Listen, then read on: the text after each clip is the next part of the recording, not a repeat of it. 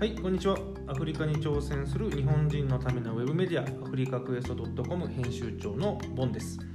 このチャンネルでは、アフリカのホットなニュースから基礎情報までアフリカに関する話題をとにかくお届けしていきたいなと思いますので、ぜひ聞きに来ていただければ嬉しいです。はい、今回は初回ということで、初めて音声で配信をしてみます。これまでアフリカクエスト .com っていうウェブサイトを通してアフリカの情報を文字では届けてきたんですが声で届けるっていうのは、まあ、ほとんど初めての取り組みですね。YouTube もちょっとやったことはあるんですが、まあ、ほとんど手がついてない状況ですので、まあ、ちょっと本格的に、ま声であればいろいろとリアルタイムで、えー、少しでも楽なく発信できるのかなと思ってるので今回こういう音声での、アフリカの情報を届けるっていうことに挑戦していきたいなというふうに思っています。で今回まあさっきも言ったように最初なのでまずは自己紹介から始めていきたいなというふうに思います、アフリカにすでに関わっている人興味がある人であれば一度はまあアフリカクエスト .com 見たことがあるよみたいな人は多分いるとは思うんですよね。いないかもしれませんがきっといらっしゃると思うんでなんとなく、まあ、こういうことやってる人なんだろうなっていうのは分かると思うんですけど、まあ、これからアフリカに、ま興味を持ちたいとかアフリカにちょっとでも関心を持ってほしい人向けにはお前誰やねんっていうことだと思うのであのまずは自分のことを知っていただければというふうに思っています。今日は2つですね。私の簡単なキャリアと、えー、アフリカクエストが何をしているのか、まあ、この2点をお伝えできればなというふうに思ってます。では1つ目私のキャリアについて本当にざっくりとですがご紹介をさせていただきます。新卒でですね私は証券会社に入ります。なんでアフリカやってる人間が最初証券会社やねんっていうことなんですけどまあ目的としては最初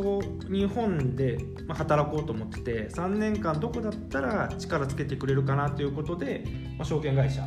を選んだというのがまあ一番大きな理由ですね。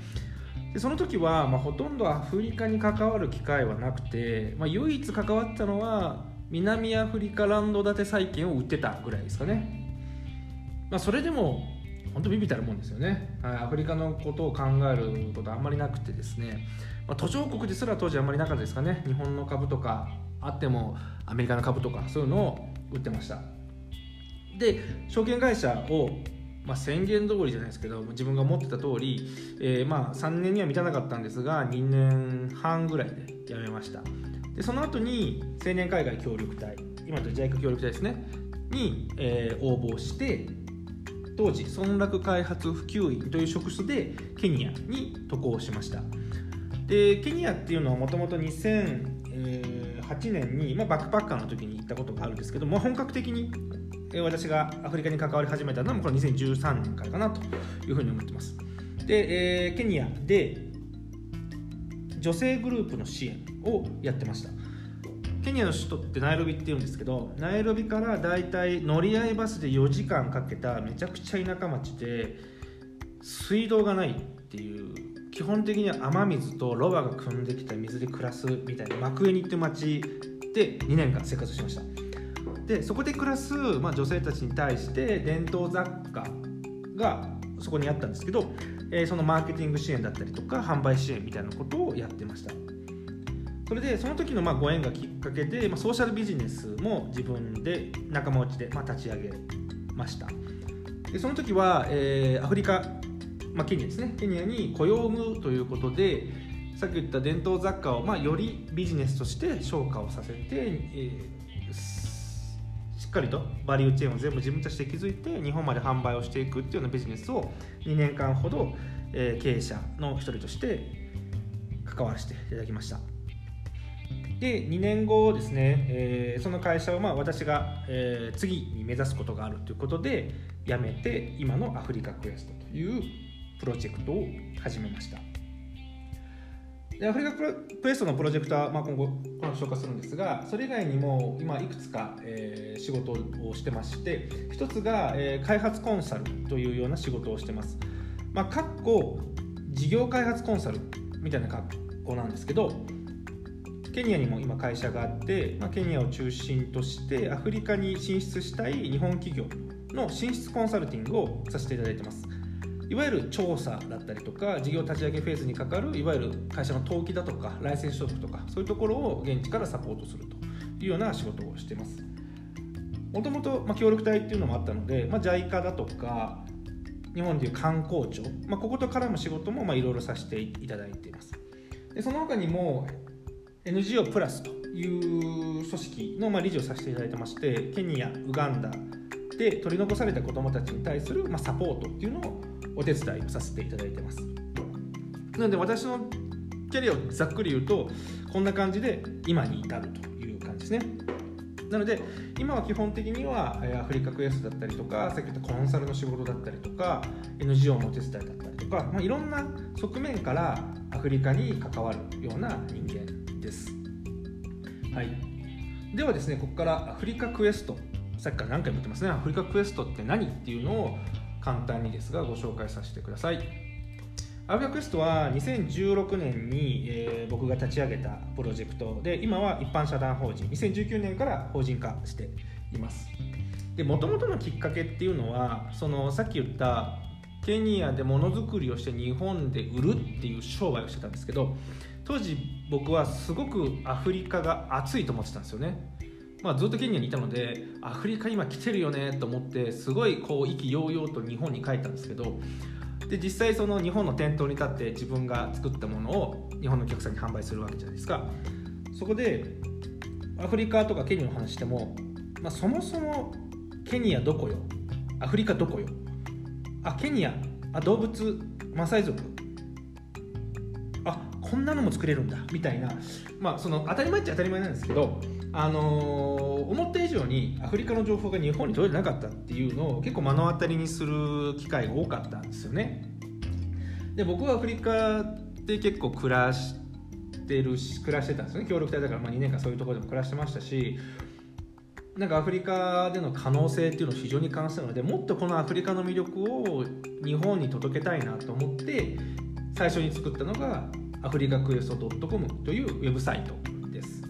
でここではアフリカ54カ国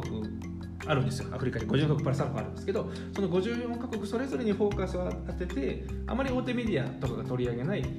ポジティブな記事っていうのを、まあ、発信をしていくっていうのを最初コンセプトに始めました。現地ライターだとかパートナー団体と一緒にですね日々ニュースやコラムなんかを届けてます。すでに1700本近いぐらい、えー、アフリカに関する記事を発信しているのでアフリカを専門に扱うプラットフォーム型メディアとしては、えー、日本最大級ぐらいまでは大きくおかげさまでなっていると。まあ、それぐらいアフリカを発信する人が少ないということなんですが、まあ、あそうやって頑張ってアフリカをちょっとでも知ってもらおうというようなことで届けてます。でアフリカクエストはあと2つ大きな活動があります。全部で3つあってあと2つあるんですけどもう1つがアフリカビジネスラボっていうイベントになります。イベントなんですけどテーマはアフリカをキーワードに人と人がつながる場所。でここは勉強会と交流会を兼ねてます。でこれまで、えー、これも2016年から始めたんですけど51回やってます。でそれプラス、えー、派生のイベントだとかアフリカ開発会議 TICAT ですねの、えー、公式サイドイベントをやったりだとかもしてきました。なのでアフリカに最初一歩踏み出す、まあ、ネットワーク作りの場所として、まあ、アフリカビジスラボっていうのをずっと展開してきたというのが2つ目の事業です。で3つ目の事業がアフリカクエストイノベーションハブ通称 AI ハブと呼んでいるアフリカに挑戦する日本人を応援するための会員制オンラインコミュニティです。アフリカを、まあ、挑戦したいという方をより、えー、挑戦応援をしていく。人であり物であり金であり情報だったり、まあ、そういうところがしっかりと集まってみんなでアフリカに挑戦できるプロジェクト投資ができる場として、えー、作ってます。でこの3つのプロジェクトがあるんですけど基本的なコンセプトはアフリカに挑戦する日本人を応援する。これも確固たるビジョンとしてあるので順番としてはアフリカクエスト .com っていうメディアを通じてまず情報を届ける届けていきます。でアフリカビジネスラボっていうのがちょっとクエストを見て興味を持った人がここに来てくれてアフリカで実際活動してる人とかアフリカにこれから挑戦した人とまあリアルにつながっていく。アフリカの現地のこともイベントで当然学べるのでつながっていくと。でさらにアフリカに挑戦したい進むフェーズになると AI ハブっていうオンラインコミュニティがあってよりプロジェクト創出のための支援をしているというような、まあ、こういう流れで一つずつコンテンツを作ってきたのがアフリカクエストです。はい。なので、えーと、ちょっとずつではありますけれどアフリカに関心を持ってくれる人とかアフリカにすでに挑戦してる人たちが、まあ、なんかアフリカクエスト見てたよって言われる人たちが、まあ、ちょこちょこいるのでそれはまあすごく嬉しいなやってきた甲斐があったなと思うんですが、まあ、まだまだアフリカの情報っていうのは届ききってないと思いますのでこうやって音声を通じて新しい形でよりアフリカを届けていきたいなというふうに思って今日こうして収録をしているということ。はい。ということでここまでが今日のやりたかったことです。はい、私のキャリアと私がやっているアフリカクエストは何なのか。何を目指してるのか。っていうことをお伝えしたかったので今日こういう風な感じで、えー、お届けをさせていただきました、えー、次回からはよりまあアフリカの基礎情報まあ、ケニアってどういう国ナイジェリアってどういう国みたいな、まあ、そもそもの基礎情報みたいなところも何かお届けできればいいなと思ってますしやっぱりこっちにいるとアフリカのニュースって結構入ってくるので日本にまだ届いてないホットなニュースをちょっとでもお届けできたらなというふうに思ってます。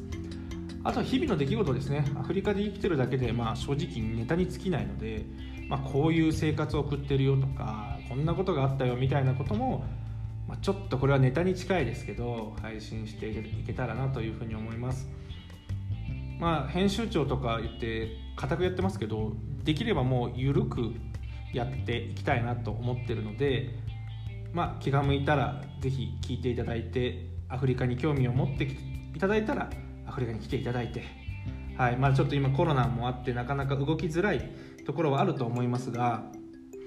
やっぱりそのアフリカに来る機会っていうのは非常に日本からするとまだ貴重な機会だと思ってますのでぜひぜひ、えー、このチャンネルを聞いてアフリカに興味を持っていただけたらお気軽にご連絡いただければと思います。またアフリカについてこういう情報が欲しい、えー、こういう話を聞いてみたいっていうリクエストもありましたらぜひ、えー、お気軽に DM いただければと思いますいろんな質問だとかに答えてもいきたいですしいろんな情報アフリカのいろんな側面から届けていきたいなと思います僕がビジネスに関わってるので多分ビジネスニュースが中心になると思いますけどできればいろんな側面のニュースをお届けしたいなと思っています。はいということでえ今回は以上になります。また次回も聞きに聞き来ていただければ嬉しいです。それではありがとうございました。